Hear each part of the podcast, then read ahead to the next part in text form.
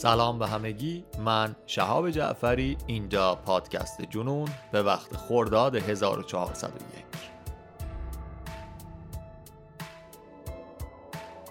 این اپیزود 20 ماست.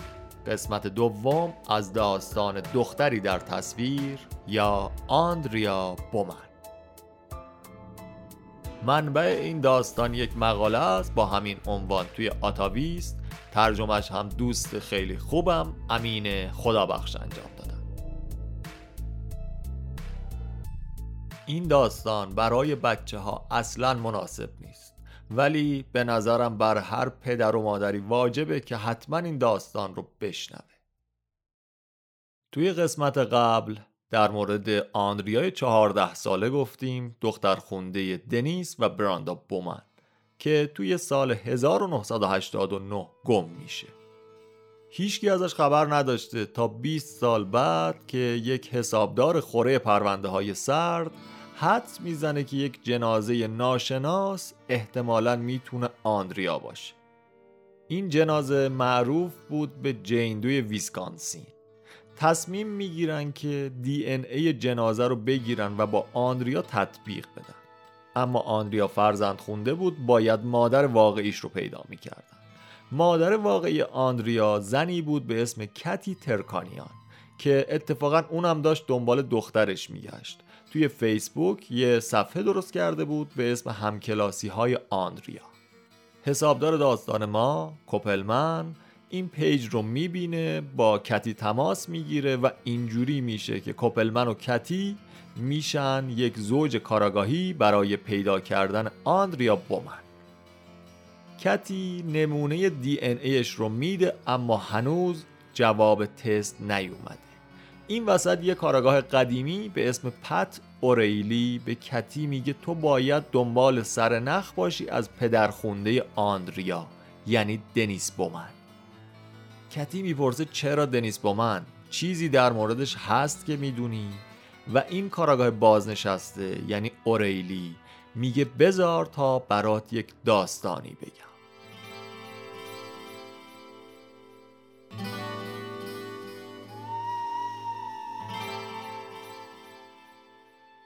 اوریلی تعریف می‌کنه میگه توی یک صبح آفتابی توی ماه می 1980 یک زن جوون 19 ساله توی شمال شهر هالند میشیگان واسه خودش داشت دوچرخه سواری می‌کرد. یه موتور سواری بهش نزدیک میشه و زنه رو به زور از جاده خارج می‌کنه.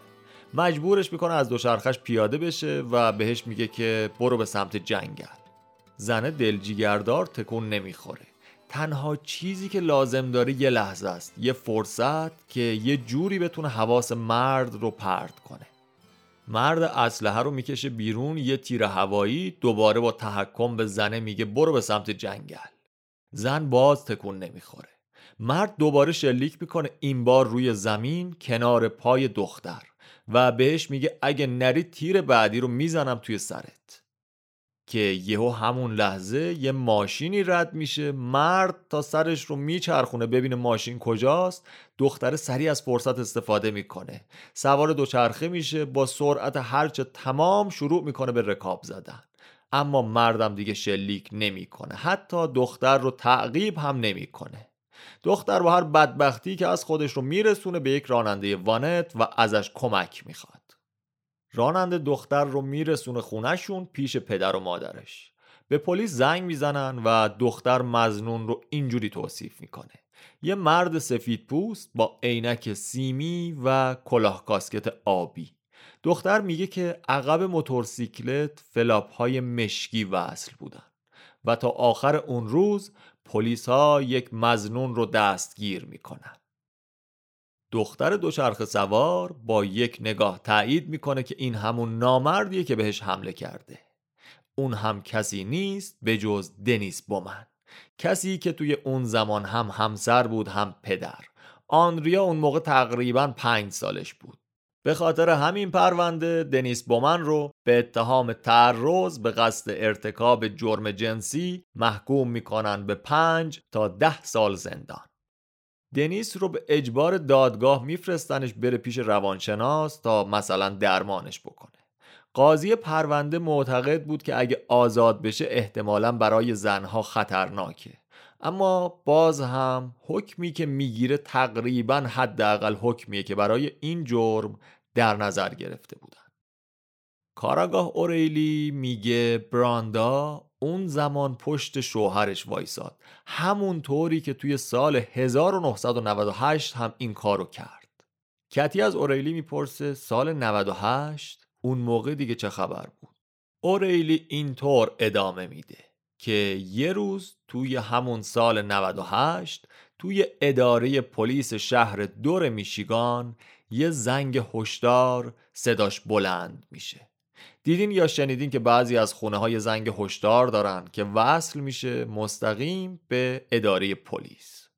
صاحب خونه یه زن 28 ساله است به اسم ویکی وندن برینک. ویکی انقدر گزارش سرقت واسه پلیس فرستاده بود که کلانتری واسه خونش یه سیستم امنیتی جدا نصب کرده بودن. صدا که شنیده میشه یک مأمور پلیس اعزام میشه به خونه ویکی. وقتی معمور می‌رسه به خونه می‌بینه بله آقای دنیس بومن از پشت ساختمون زده بیرون و توی همون مسیر داره از خونه دور میشه.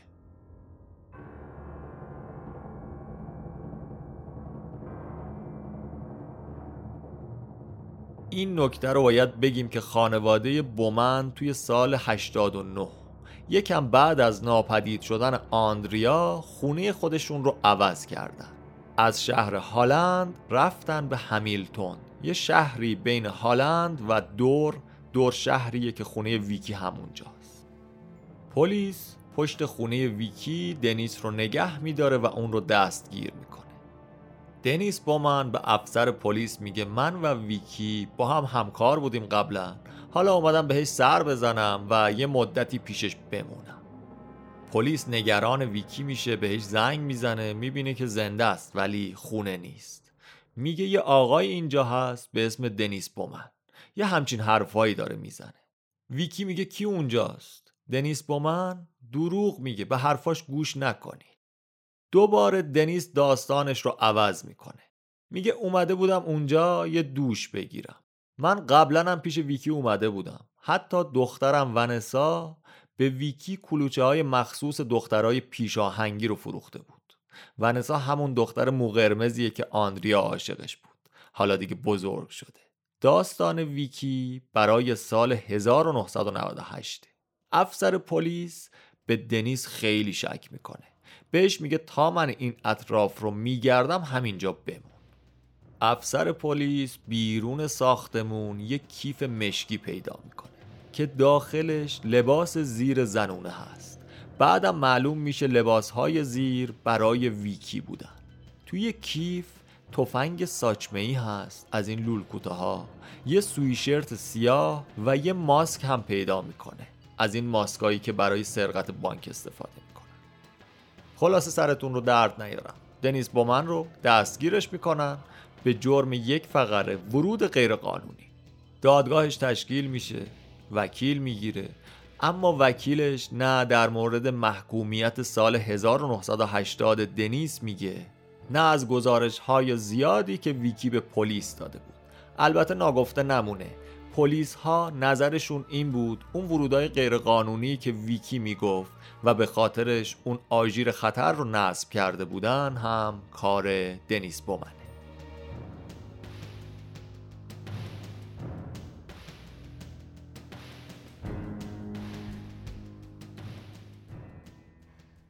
وکیل دنیس برای دادگاه سال 98ش میره از یک سری آدم نامه هایی می‌گیره و میگه در مورد دنیس نظر بدن. نامه ها رو جمع می‌کنه میاره دادگاه. از مشاوری که جلسات درمانی دنیس رو مدیریت می‌کرد نامه میاره. از مدیر مدرسه ابتدایی ونسا. از رئیس دنیس. از یکی از اعضای کلیسا که ادعا می‌کرد دنیس 6 سال گذشته تمام یک شنبه ها رو اونجا بوده. حتی وکیله یه نامه هم از براندا میاره که از دنیس و رفتارش دفاع می‌کرد. دنیس یه نامه هم از طرف خودش می نویسه میگه بعضی وقتا مشکلات اطرافمون رو نمی بینیم تا زمانی که برای خودمون پیش بیاد و مجبور بشیم که باهاش رو در رو بشیم. دنیس خودش و براندا رو یه زوج خوشبخت که برای 28 سال با هم زندگی کردن توصیف می‌کرد و میگه که دو تا دختر 11 و 25 ساله دارم. اما به این اشاره نمی‌کنه که دختر بزرگترش تقریبا ده ساله که گم شده. از اون طرف کتی ترکانیان پیگیر میشه زیر و روی پرونده های دنیس بومن رو در میاره. از جزئیات سوابق مجرمانه دنیس بومن باخبر میشه. بر اساس چیزهایی که کاراگاه اوریلی بهش گفته بود گشتن توی گذشته دنیس بومن یک چیزی بود که می‌تونست به حل پرونده آندریا کمک کنه. کتی هی پرونده ها رو شخ می‌زنه و هی داره به این نتیجه نزدیکتر میشه که این مرد دختر من رو به قتل رسونده. می‌رسیم به سال 2013 جواب تست دی این ای میاد.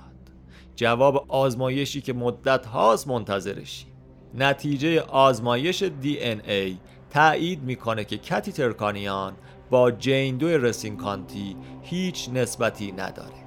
پس جین دو رسینکانتی قطعا آندریا نیست. آندریا یا زنده است یه جایی داره زندگی می‌کنه یا به قتل رسیده و خبری ازش نیست.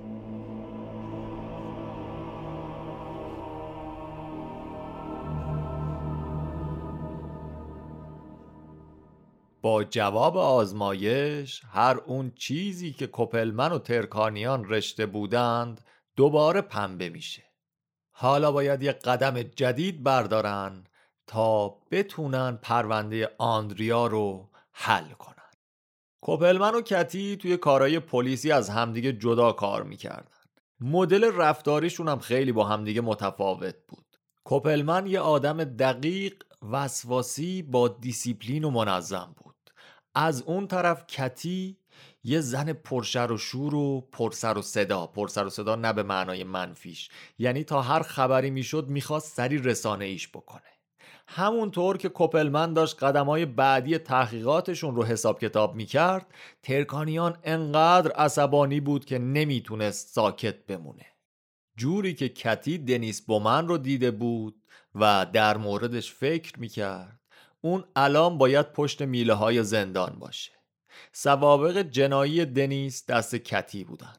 شروع می‌کنه به گذاشتن پست توی فیسبوک و خیلی سریح بیپرده میگه که دنیس بومن مسئول ناپدید شدن آندریاست. توی قدم بعدی کتی یه لیستی درست می‌کنه از افرادی که امکان داشت دخترش رو بشناسن. مثلا یه پسری که توی دبیرستان یه مدت خیلی کوتاهی با آندریا قرار مدار میذاشتن. توی لیستش یکی از همکلاسی هاش بود که با همدیگه سوار سرویس می شدن و time توی سرویس مدرسه رو با هم میگذروندن. و یه زوج به اسم شفرز خانواده‌ی شفرز که این زن و شوهر با دنیس و براندا توی میشیگان بزرگ شده بودن. دختر این زوج دختر خانواده شفرز اسمش میندی بود. میندی آندریا رو توی اون موزیک ویدئوی قطار فراری که توی قسمت اول گفتیم دیده بود و شناخته بود.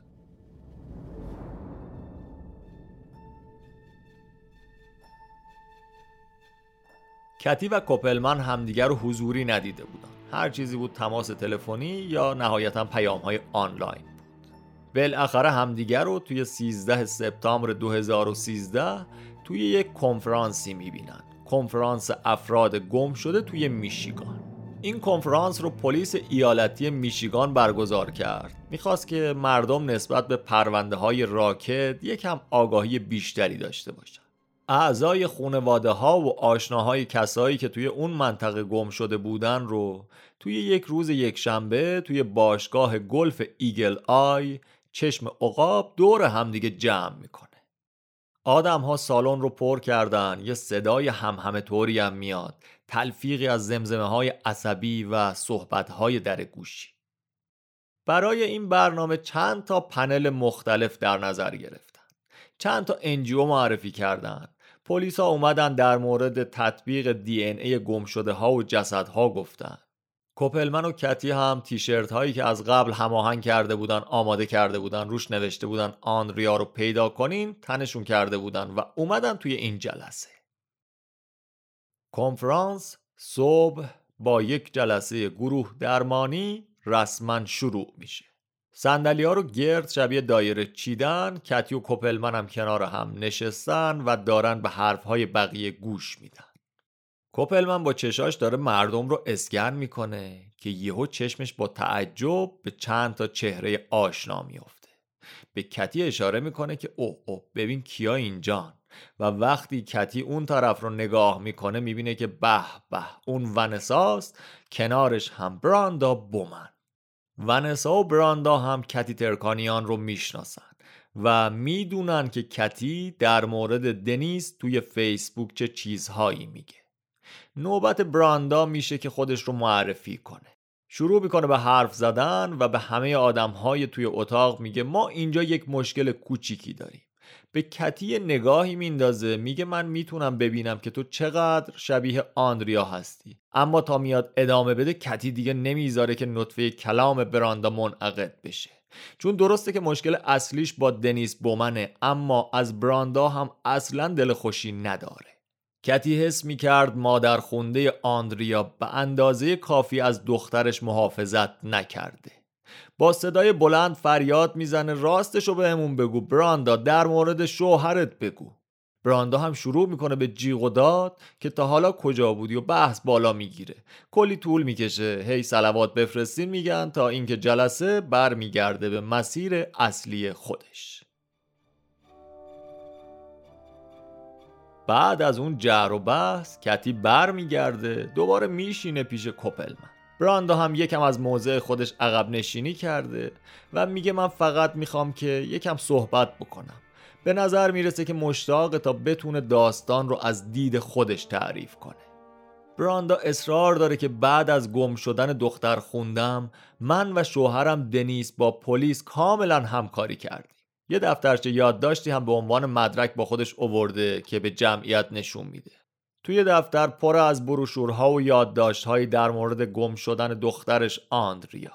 براندا از خاطرات آندریا توی خونه میگه و واضحه که هنوز باور داره که این دختر نوجوان از خونه فرار کرده. همین جوری که کوپلمن خیلی آروم و منطقی نشسته و داره به حرفهای براندا گوش میده و با خودش فکر می‌کنه که درست حرفاش تکراریان اما به نظرم داره صادقانه حرف می‌زنه. اما کتی که از اون طرف اصلا آروم و قرار نداره دوباره بحث سوابق جنایی دنیس رو می‌کشه وسط.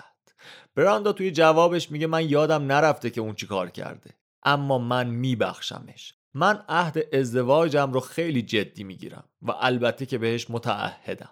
کوپلمن شروع می‌کنه با براندا حرف زدن ببینه می‌تونه اطلاعاتی چیزی ازش در بیاره یا نه. کتی نشسته و وقتی که کوپلمن و براندا دارن با هم صحبت می‌کنن دائم داره زبونش رو گاز می‌گیره تا ساکت بمونه. اما یهو منفجر میشه. به همون به او چطوری اذیتش می‌کردین؟ بهش گرسنگی می‌دادین تحقیرش می‌کردین براندا تعریف کن. اون داد می‌زنه ونسا از اون طرف بلند میشه از مادرش حمایت کردن که بابا تو یه دیوونه ای تو الان باید تو دیوونه خونه باشی لعنتی. دوباره جمعیت میان وسط اینا رو جدا می‌کنن آرومشون می‌کنن و خانواده بومنها و کتی تا آخر اون روز سعی می‌کردن که از هم دور بمونن تا با همدیگه چشم تو چشم نشن.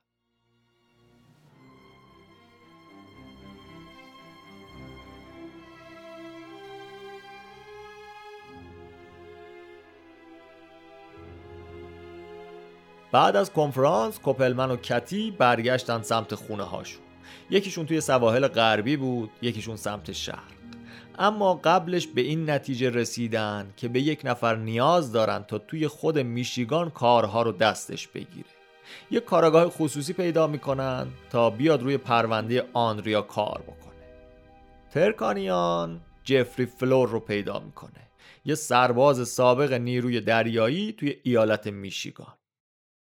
فلور میفته دنبال پرونده و خیلی زود پرونده فیزیکی آندریا رو که تا اون موقع حتی کتی و کوپلمن هم ندیده بودن از پلیس می‌گیره و شروع می‌کنه به مطالعه پرونده. نکته عجیب اینجاست که صفحه های اول پرونده در مورد گم شدن آندریا توی سال 1989 نیستن. شروع پرونده برای چهار ماه قبله. زمانی که پلیس رفته بود به خونه بومنها برای تحقیق از سوء استفاده احتمالی از بچهشون آندریا. توی این گزارش جزئیات زیادی نبود. اما گزارش پلیس این ادعا رو نادرست می‌دونست. با اینکه همه چیز توی پرونده آندریا مجهوله اما یه چیز کاملا مشخصه. بی احتیاطی زیادی از طرف پلیس صورت گرفته کوپلمن و کتی مطمئن بودند که پلیس ها چیزهایی را از قلم انداختن و حالا باید دنبال افرادی می‌رفتن که بتونن بهشون کمک بکنن و جاهای خالی این پازل لعنتی رو پر کنن.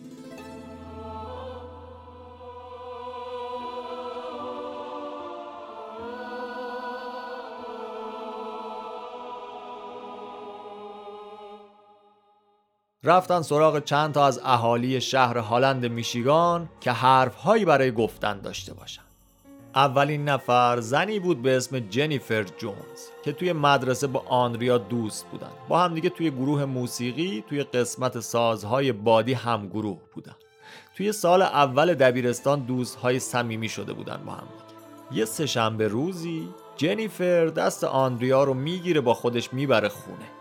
جنیفر میگه اون روز آنریا به هم گفت که پدرش اون رو آزار جنسی میده.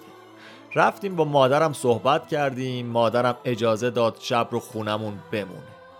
فردا جنیفر مادرش و آنریا با همدیگه میرن مدرسه پیش مدیر. جنیفر میره سر کلاس و می‌ذاره که بزرگترها این مسئله رو حل کنن. سر کلاس هرچی منتظر میشینه می‌بینه آنریا برنگشت.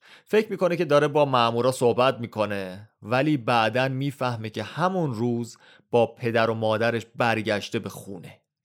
هول و هوش همون زمانی که آندریا به جنیفر و مادرش اعتماد کرده بود با یه زن دیگه هم صحبت می‌کنه با آرلن ران یه مادر دیگه از آشناهاشون. آندریا از طرف گروه کلیساشون با پسرهای آرلن دوست شده بود. می‌رفت خونشون رفت و آمد داشتن با هم دیگه. آرلن همیشه فکر می‌کرد که آندریا به یکی از پسرهاش علاقه داره. تا اینکه آندریا بهش میگه که پدرم من رو آزار میده. بهش میگه براندا هم می‌دونه اما هیچ اهمیتی نمیده. آرلن واسه اینکه دخالت کنه یکم شک داره. واسه همین با آندریا میگه بذار من با کشیش صحبت کنم. بعد یه روز عصر که داشت آندریا رو میرسوند به خونشون یهو جلوی در خونه دنیس ظاهر میشه. دنیس با بد اخلاقی به آرلن میگه سرت توی لاک خودت باشه. به کاری که بهت ربط نداره دخالت نکن. آرلن بعدها میگه این جریان خیلی منو ناراحت می‌کنه. روی دلم همیشه سنگینی می‌کنه. من این جریان رو هیچ وقت به پلیس گزارش نکردم و چند ماه بعدش هیچ اثری از آن ریان نبود. کندوکاف توی گذشته چند تا چراغ خطر دیگر رو چشمک زن می‌کرد. خانواده شفر زوجی که گفتیم با بومنها توی میشیگان بزرگ شده بودن سابقه جنایی دنیس رو می‌دونستن و یادشون میومد که توی دوران دبیرستان دنیس چقدر از فعالیت و کارهای جنسیش تعریف می‌کرد و لاف می‌زد. اونا وقتهایی که پیش دنیس بودن احساس خوبی نداشتن مخصوصا وقتی دخترشون اون اطراف بود. سعی می‌کردن خیلی مراقب دخترشون باشن. و در نهایت بعد از گم شدن آندریا دوستیشون رو با بومنها قطع کردن. اما وقتی دخترشون میندی صفحه فیسبوک آندریا رو پیدا می‌کنه میگه که پلیس هیچ وقت در مورد این پرونده با پدر و مادرش صحبت نکرده. در واقع این زوج تا زمانی که کوپلمن و کتی توی فیسبوک باهاشون ارتباط برقرار نکردن در مورد شک و سوء زنشون با هیچ کسی حرف نزده بودن. یه منبع دیگه هم توی فیسبوک پیدا میشه. یه نفر میاد پیام میده. منبعی بود که فکر می‌کرد مزاحمت ها و تجاوزهای دنیس بومن بین اون دوتا محکومیتش توی سال 1980 تا سال 1998 ادامه داشتن. یعنی فقط محدود به این دو مورد نبودن. اسم این منبع مستعاره. بهش عین مقاله آتاویست ما هم میگیم ملیسا. خانم ملیسا وقتی که صفحه همکلاسی های آندریا رو توی فیسبوک پیدا می‌کنه یه پیام میفرسته برای ادمین های پیج. در مورد اتفاقی میگه که وقتی 6 سالش بود براش افتاده.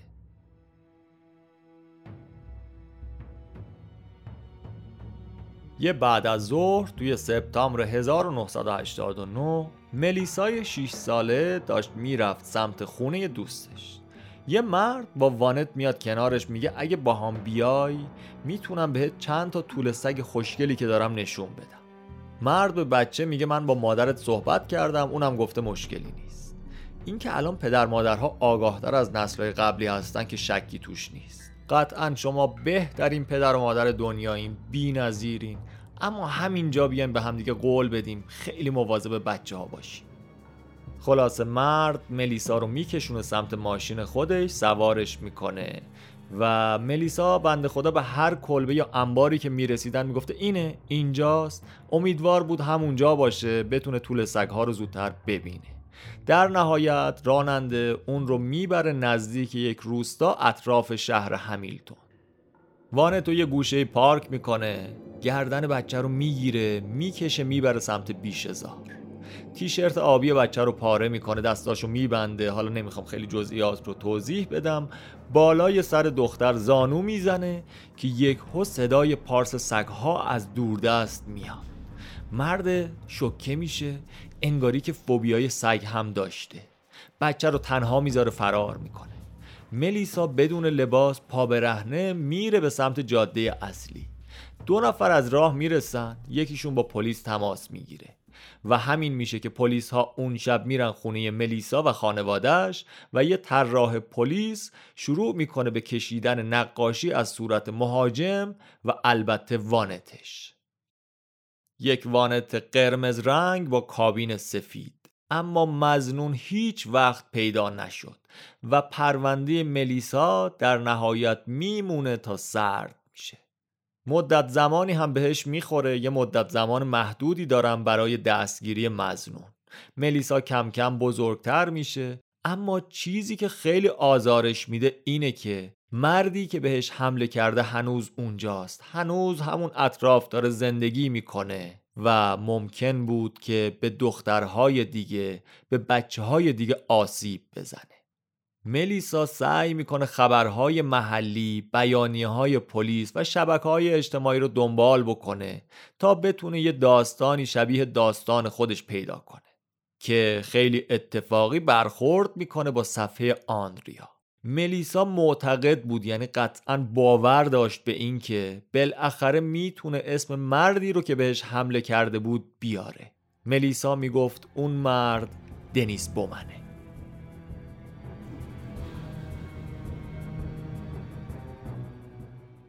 کوپلمن و کتی بین سالهای 2013 تا 2017 چهار بار توی میشیگان همدیگر رو دیدن. این دو نفر دیگه الان متقاعد شدن که دنیس بومن یه شکارچی و متجاوز سریالیه. آخرین باری که کتی و کارل کوپلمن همدیگر رو توی میشیگان دیدن توی ماه می 2017 بود. حالا دیگه مشخص بود که اونها به تنهایی تا جایی که می‌تونستن پیش رفتن. و سرنخ جدیدی توی پرونده یا باید از طرف پلیس می بود یا یه شاهد جدیدی پیدا می شد یا از طرف خود بومنهای اشتباهی سر می زد.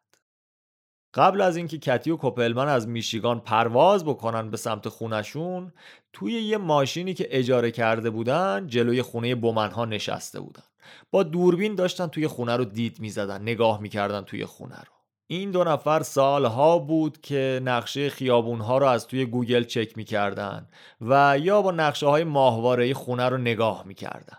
اونا می‌دونستن که توی پشت ملک بومنها یه تخت سنگ بزرگ بتونی هست یه تیکه از بلوک بتونی. کتی نگاه می‌کرد به اون می‌گفت من مطمئنم که دنیس جنازه دخترم رو اونجا دفن کرده. کتی تا آخرین لحظه ای که می‌تونست چشم از خونه بومنها بر نداشت. در نهایت کپلمن بهش گفت بیخیال بریم. اگه حرکت نکنیم از پروازمون جا میمونیم. خب میریم سراغ یک کارکتر جدید. البته شاید هم خیلی جدید نباشه. پگی جانسون. پگی جانسون هیچ وقت گم نشد. اون آخرین بار توی سال 1994 و بعد از رقص برگشت به خونه توی هاروارد ایلینویس اکثر کسایی که پگی رو میشناختن فکر می‌کردن که فرار کرده ولی اون دنبال یه کار جدید رفته بود. پگی جانسون کسی رو نداشت. یه امه بود که نهایت کاری که تونست بکنه این بود که یه آگهی رو اونم یه دفعه توی روزنامه چاپ بکنه که پگی گم شده. و به نظر نمی رسید که کسی شک کنه یا به این فکر کنه که شاید یه اتفاق وحشتناکی واسه این دختر مو قهوه‌ای افتاده. پگی جانسون یه خونواده کم درآمدی داشت و بعد از مرگ ناگهانی مادرش که تنها کسی بود که داشت ناپدید شد. این دختر 19 ساله خودش و یتیم و بی پول و بی خانمان می‌دید. یه مشکلی هم داشت مشکل ناتوانی رشدی داشت. هم سطح یادگیریش از همسن و سالهای خودش پایین تر بود هم استخونها و قضروفهاش از لحاظ رشدی مشکل داشتن. به خاطر همین ناتوانی رشدیش خیلی سعی می‌کرد کار گیر بیاره ولی نمی‌تونست. پگی خیلی اتفاقی با زنی آشنا میشه به اسم لیندا لاروش. لیندا به پگی یه شغلی پیشنهاد میده. میگه بیا توی خونه ما توی خونه داری و نگهداری از بچه ها به هم کمک کن. یه جورایی شغل پرستار خونگی رو بهش پیشنهاد میده. پگی هم از فرصت استفاده می‌کنه و کار رو قبول می‌کنه. اما در طول پنج سال بعدش لاروش از پگی سوء استفاده می‌کرد. کتکش می‌زد بهش گرسنگی می‌داد. مجبورش می‌کرد که توی فضای خونه بخزه. یعنی چهار دست و پا را بره یا بخزه. و خشونت توی سال 1999 به اوج خودش می‌رسه. زمانی که لاروش با آزار و اذیت زیاد این دختر 24 ساله رو به قتل میرسونه. وقتی جسد پگی جانسون توی ویسکانسین لای مزرعه های ذرت رها شده بود علت مرگش اسپاسم ازولانی و زاتوری اعلام میشه. کالبوت شکافی کردن دیدن دندونهاش یا پوسیدن یا شکستن. شواهد آزار و اذیت جنسی وجود داشت. گوشهای پگی رو انقدر پیچونده بودن که شکسته بود. هیچ کس نتونسته بود این دختر رو شناسایی بکنه. پس اون رو با جایی که پیداش کردن میشناختن. پگی جانسون همون جین دوی رسینکانتی داستان خودمونه. اما ما همیشه پشت ابر نمیمونه. 20 سال بعد از مرگ پگی جانسون یعنی سال 2019 پلیس راسینگ یه گزارشی دریافت می‌کنه از یک شهروند مسئول و نگران. طرف پلیس میگه یه نفر پیش من یه اعترافی کرده. اعتراف کرده یه نفر رو کشته. گفته اواخر دهه 90 میلادی پرستار یا خدمتکاری که براش کار می‌کرده رو به قتل رسونده و اینطوری میشه که اوایل نوامبر 2019 مقامات پلیس رسینکانتی هم در مورد شناسایی هویت پگی جانسون بیانیه میدن و هم دستگیری لیندا لاروش رو رسما اعلام می‌کنن. حل شدن پرونده جیندو رسینکانتی برای کتی ترکانیان خیلی سخته. از یه طرف خوشحاله واسه دختری که یه زمانی فکر می‌کرد دختر خودشه. که شناسایی شده بالاخره. اما از یه طرف آنریا هنوز هم گم شده. کتی کی قرار جواب سوالاتش رو بالاخره پیدا کنه؟ دو هفته بعد از حل شدن پرونده جیندو رسینکانتی توی همون سال 2019 الان تقریبا سی سال از گم شدن آندریا گذشته. توی یه صبح سرد جمعه تلفن کتی ترکانیان زنگ می‌خوره. اسم ملیسا روی صفحه موبایلش چشمک می‌زنه. کتی گوشی رو جواب میده ملیسا بدون اینکه سلام کنه میگه اونو گرفتن. گرفتنش.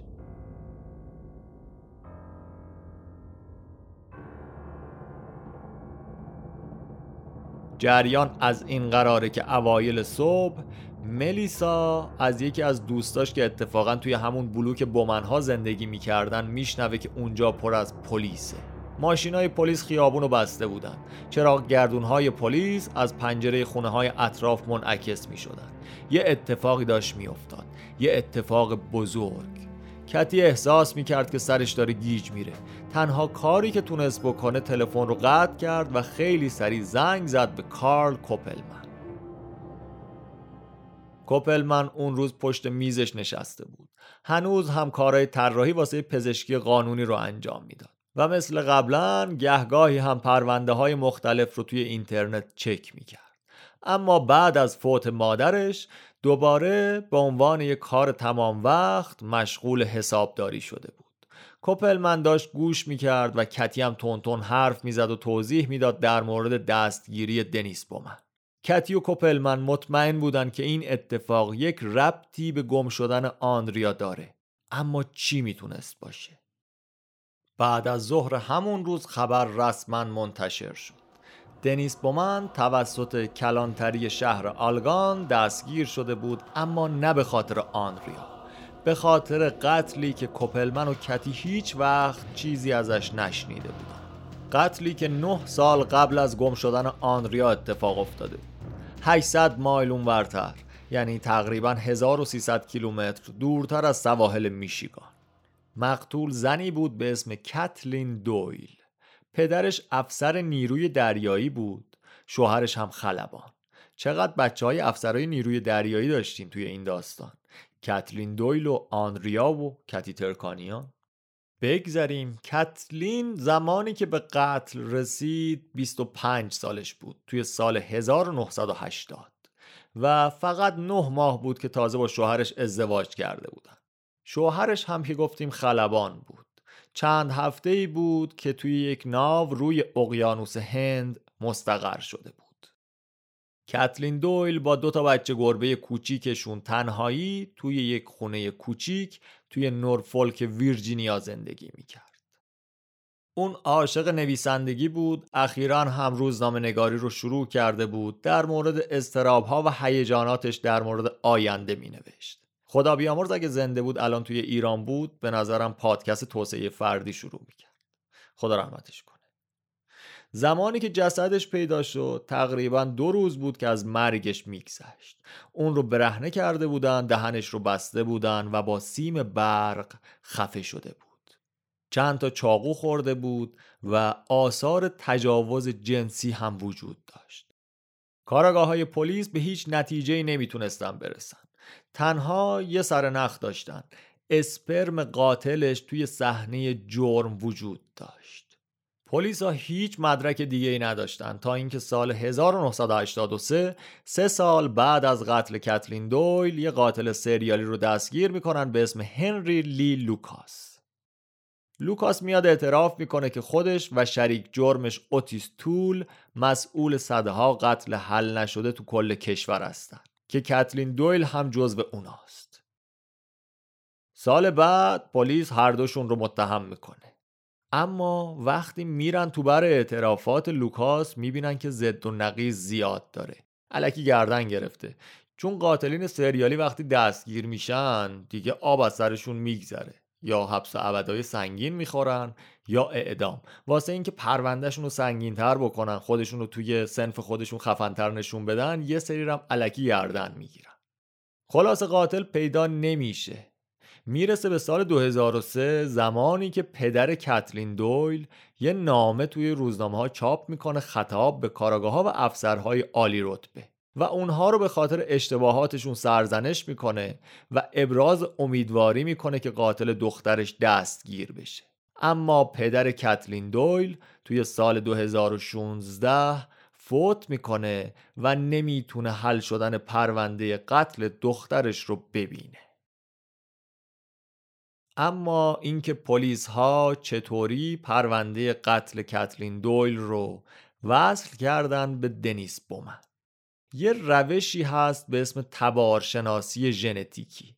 یه روش برای حل پرونده های حل نشده و راکت روز به روز هم داره پیشرفته تر میشه.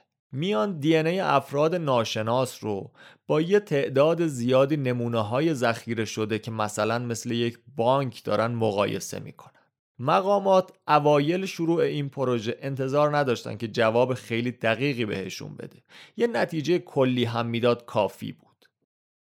پلیسا می‌تونن نمونه ها رو با بستگان و فامیل های متهم ها یا مزنونین احتمالی مقایسه بکنن و یه چند قدمی توی حل پرونده برن جلوتر.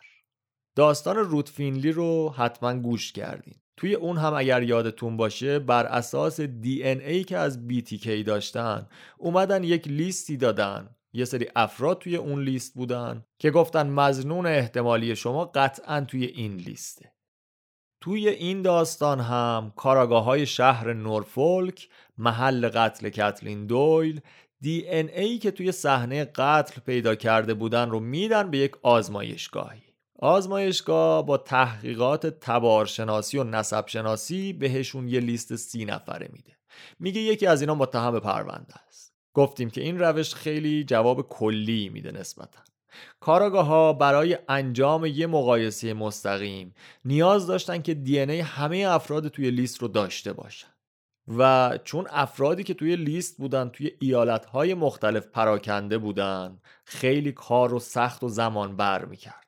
حالا به این کلی پرونده های دیگه هم که روی میز پلیسا تلمبار شده بودن اضافه بکنید. شاید ماها طول می‌کشید و شاید هم سالها. حالا اینجای داستان خیلی جالب میشه. سال 2019 یه اکیپی از کاراگاه های نورفولک میرن یه سمینار ملی که اونجا کلی کاراگاه های بزرگ و معروف کل کشور یه جا جمع شدن. این سمینار یه فرصتیه واسه یاد گرفتن فناوری های جدید برای یاد گرفتن استراتژی های جدید و البته تبادل اطلاعات. تیم نورفولک که فهرست مزنونین کتلین دویل هم دستشونه با یه تیمی از میشیگان آشنا میشن. یعنی خیلی اتفاقی یه تیمی از کاراگاه های میشیگان رو می‌بینن. میشیگان جاییه که اتفاقا یکی از افراد اون لیستشون هم اونجا زندگی می‌کنه. کاراگاه های میشیگان اسم رو که می‌بینن می‌بینن به به دنیس بومن رو که خوب می‌شناسیم. هم سابقه کیفری داره هم سر و صداهایی که کتی ترکانیان به پا کرده بود رو دیگه همه شنیده بودن. پلیس میشیگان دی ان ای دنیس بومن رو هم توی پرونده داشتن. و صد درصد مایل بودن که بدن به همکاراشون توی نورفولک نتیجه تحقیقات تایید می‌کرد که اسپرم پیدا شده توی صحنه قتل دویل برای دنیس بومنه.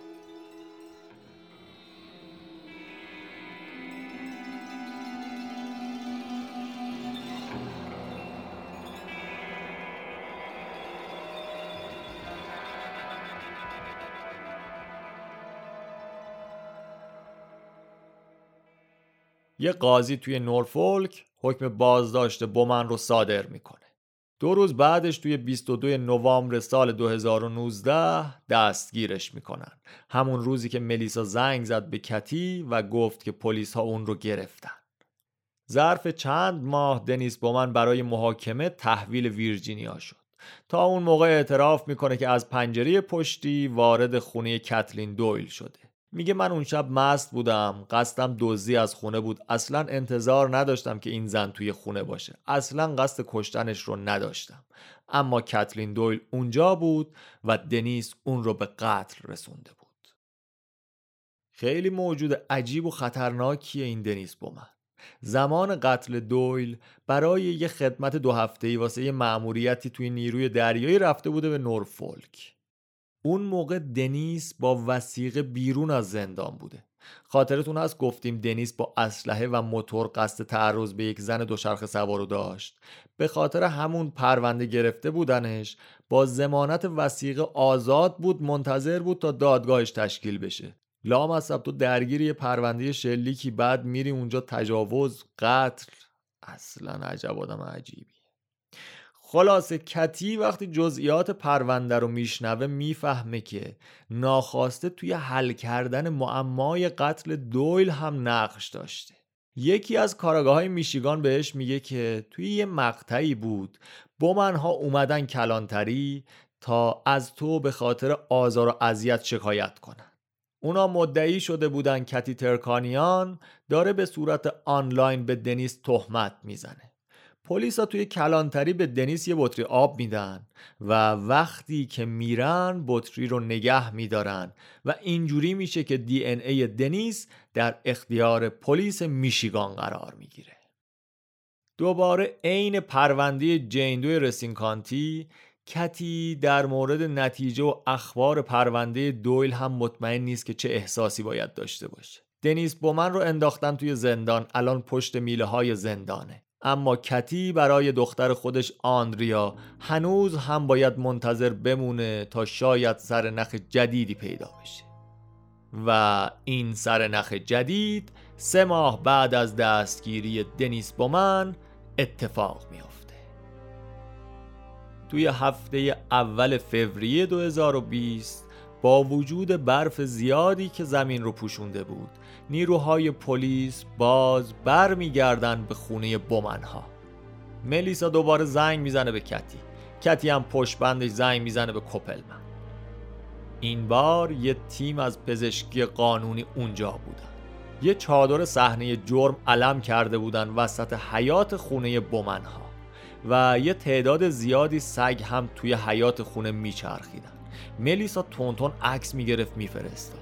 به نظر می‌رسید که پلیس ها روی یک منطقه خاصی حساسن و دارن اونجا زمین رو می‌کنن بعد از ظهر همون روز پلیس کنفرانس مطبوعاتی برگزار می‌کنه. اونا اعلام می‌کنن که توی حیات خونه بومنها بقایای اسکلت یک انسان پیدا شده که به احتمال خیلی زیاد متعلق به آنریا بومنه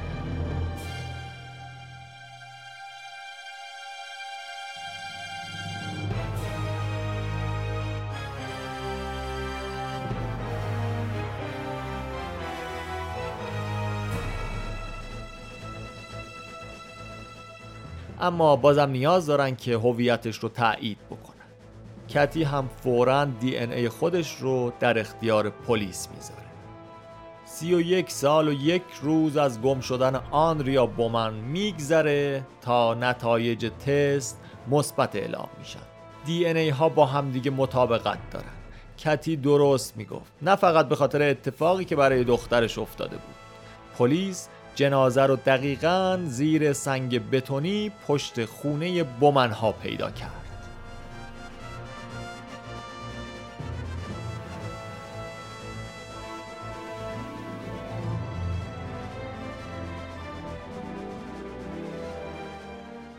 دنیس ادعا می‌کنه که مرگ آندریا تصادف بود.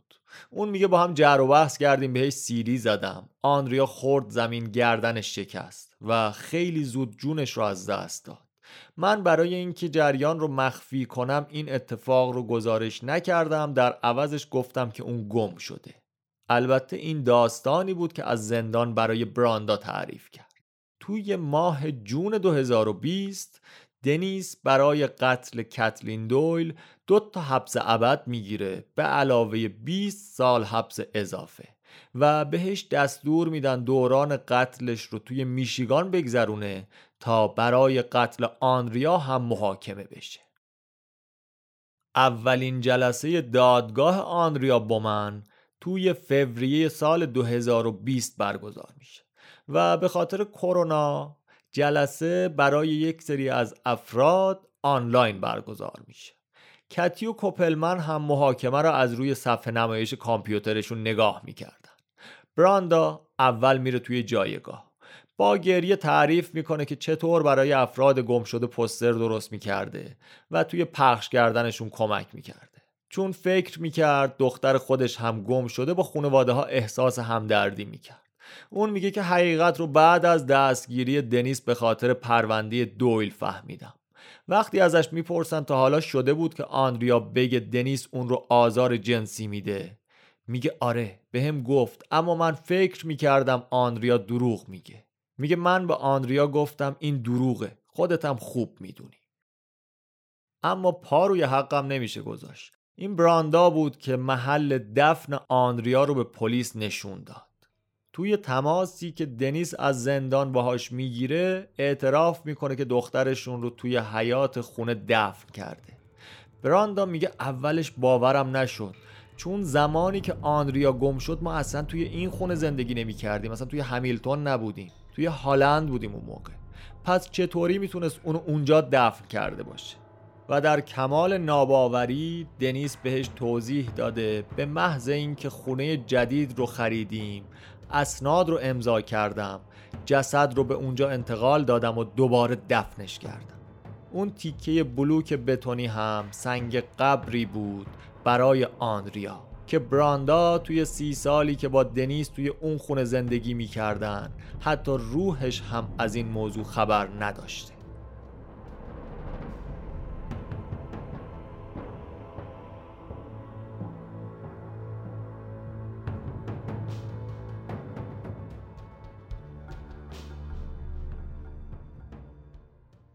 در حالی که شاهدها یکی یکی می اومدن توی جایگاه شهود دنیس با یه پیرهن سبز و پاپیون صورتی یه ماسکی زده بود به صورتش و خیلی آروم نشسته بود. چه خوشتیپ هم بوده.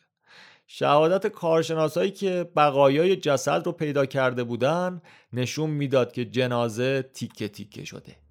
دنیس اعضای بدن رو توی یه پلاستیکی پیچیده بود و قبل از اینکه اونو دفن کنه توی یه بشکه مقوایی فرو کرده. بعد کرده بوده زیر خاک. بقایای جسد آندریا انقدر تجزیه شده بودند که کارشناس ها نمی‌تونستن به صورت قطعی دلیل مرگ رو اعلام بکنن. اما شرایط جسد و شهادت ها می‌تونست بهشون کمک کنه که این پرونده رو قتل اعلام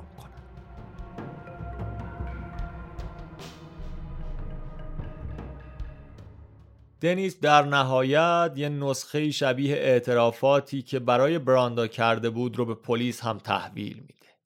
میگه مرگ آندریا یه تصادف بود و بعدش سعی کرده بوده که رد خودش رو بپوشونه. اون مجبور شده که جسد رو تیکه تیکه کنه به خاطر اینکه توی بشکه مقوایی جا نمی شده و برای تایید داستانش به یه قمه اشاره می‌کنه که زیر تختش قایم کرده بوده. شنیدن جزئیات ماجرا برای کتی خیلی سخته. اما از اینکه می‌دونه کوپلمن، ملیسا و بقیه دوستای اینترنتیش به اندازه یه تماس باهاش فاصله دارن یکم آرومش می‌کنه. اونا داستان دنیس رو باور نمی‌کنن. مثل خود کتی دوستاشم باور دارن که دنیس عمدن آندریا رو کشته. اون درگیر الگوی تکرار شونده خشونت علیه دخترهاست. این الگوی تکرار شونده خیلی مهمه. چرا؟ چون دقیقا یک ماه قبل از جلسه دادرسی نهایی یک جنایت دیگه هم فاش میشه. موضوع برای سال 1978 یازده سال قبل از گم شدن آندریا.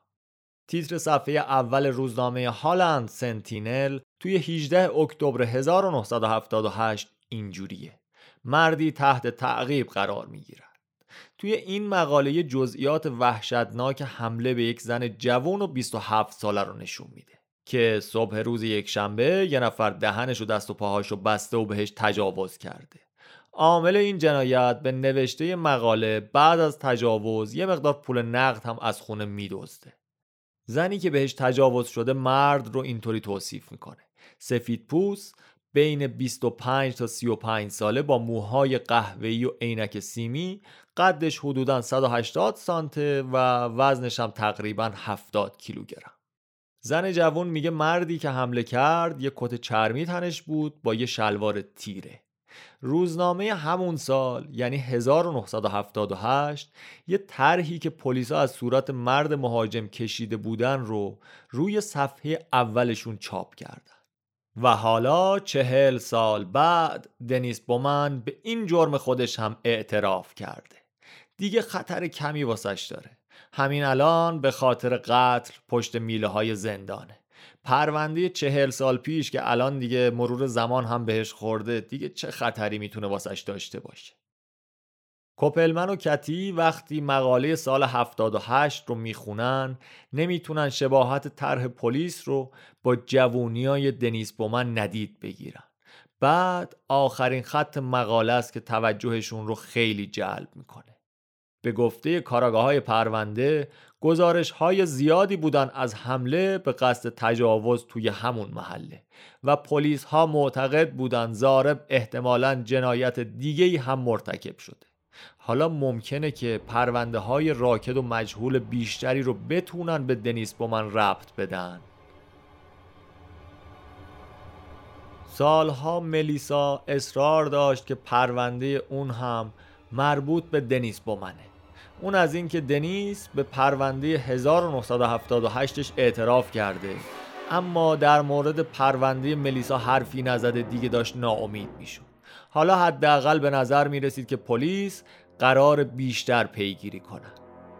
توی فوریه 2021 شبکه 8 میشیگان نیوز گزارش میده که پلیس تایید کرده دنیس بومن مزنون اصلی ربودن ملیسا توی بچگیشه تنابی که باش دستهای ملیسا رو بسته بودن از اتاق بایگانی نگهداری مدارک اوورده بودن بیرون تا دی ای احتمالی روی تناب رو با دنیس بومن مطابقت بدن.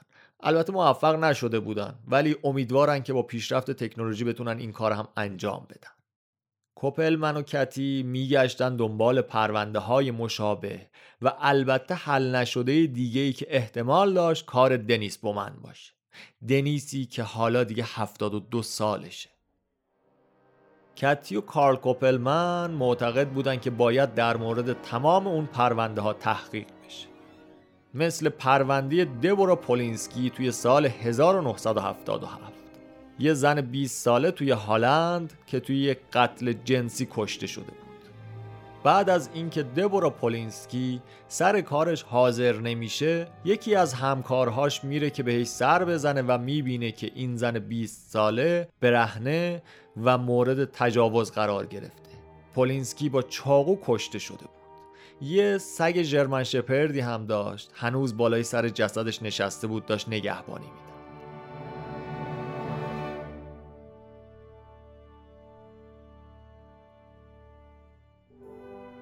یه پرونده دیگه توی سال 1970 زنی به اسم شلی اسپید میلز. 19 سالش بود و تازه ازدواج کرده بود. این زن توی آپارتمان خودش توی سی مایلی شمال شرق هالند با ضربات چاقو کشته شده بود. جنازه شلی رو مادرش پیدا می‌کنه. مادرش به امید اینکه با دخترش بیاد نهار بخوره بهش سر می‌زنه اما با جنازه دخترش مواجه میشه. حالا اینا قتل ها بودن. حوالی همون موقعی که ملیسا دزدیده شده بود یه سری اتفاق مشابه دیگه برای بچه ها افتاده بود. یه دختر 13 ساله توی هالند نزدیک بود از خیابون دزدیده بشه. یا یه دختر 9 ساله دیگه دوچرخه سواری می‌کرد. یه ماشین کنارش وای میسته مرد راننده در ماشین رو باز می‌کنه بهش میگه می‌خوای بهت بستنی بدم.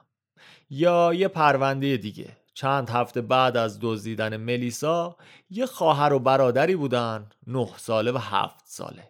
نزدیک مدرسه ابتداییشون داشتن قدم می‌زدن. که یه مرد تقریبا سی سی و پنج ساله بهشون میگه که بیایم بهتون پول بدم. وقتی قبول نمی‌کنن که سوار ماشینش بشن. دنبالشون می‌کنه چند متری تعقیبشون می‌کنه ولی بچه ها از دستش خوشبختانه در میرن. نکته اینجاست که ماشین مزنون یه وانت قرمز رنگ بود و غالبا هم توصیفش می‌کردن با شلوار جین آبی و کت آبی زمستونی. خواهر برادره می‌گفتن وانت مرد قرمز بود.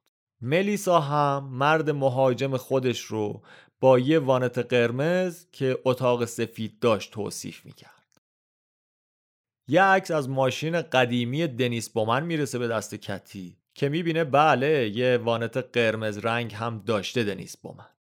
این عکس و شوهر خواهر براندا بومن میده به کتی ترکانیان. بعد از اینکه پگی جانسون به عنوان جین دوی رسین کانتی شناسایی میشه پلیس اعلام کرد که اون رو با اسم واقعی خودش و کنار مادرش دفن می‌کنن کتی ترکانیان هم چیز زیادی دیگه نمی‌خواد. اونم واسه دخترش همینو می‌خواد. اون دنبال اینه که جسد آندریا رو بتونه از دادگاه بگیره تا اسمش رو تغییر بده به الکسیس بجر و جایی که می‌خواد دفنش کنه. این یه هدفیه که شاید یکم دور از دسترس به نظر برسه. اما یادمون نره یه زمانی هم اینکه دنیس بومن به عنوان متجاوز و البته قاتل سریالی پشت میله های زندان باشه دور از ذهن به نظر می‌رسید هیچ کس انتظار نداشت که سماجت کتی ترکانیان و کارل کوپلمن باعث بشه کلی از پرونده های مجهول و راکد و حل نشده حل بشن. اما این اتفاق هم بالاخره افتاد. در نهایت توی بهمن سال 1400 شمسی یعنی پنج ماه قبل از ضبط این اپیزود دادگاه آندریا هم تشکیل میشه. دنیس بومن به قتل درجه دوم دختر خونده خودش آندریا محکوم میشه و 35 سال زندان به اون دوتا حبس ابد و البته 20 سالی که قبلا گرفته بود اضافه میشه. البته که تحقیقات در مورد باقی پرونده ها هنوز هم ادامه دارن این اپیزود 20 از پادکست جنون بود که شنید قسمت دوم از داستان دختری در تصویر یا آندریا بومن. خیلی خیلی از این که با ما هستین و به ما گوش میدین خوشحالی ما رو توی شبکه های اجتماعی دنبال کنین. لینک حامی باشمون هم که توی توضیحات اپیزود هست. می‌تونین هر جوری که خواستین ازمون حمایت بکنین و یادتون نره که ما رو به همه دوستای خودتون معرفی بکنین. دمتون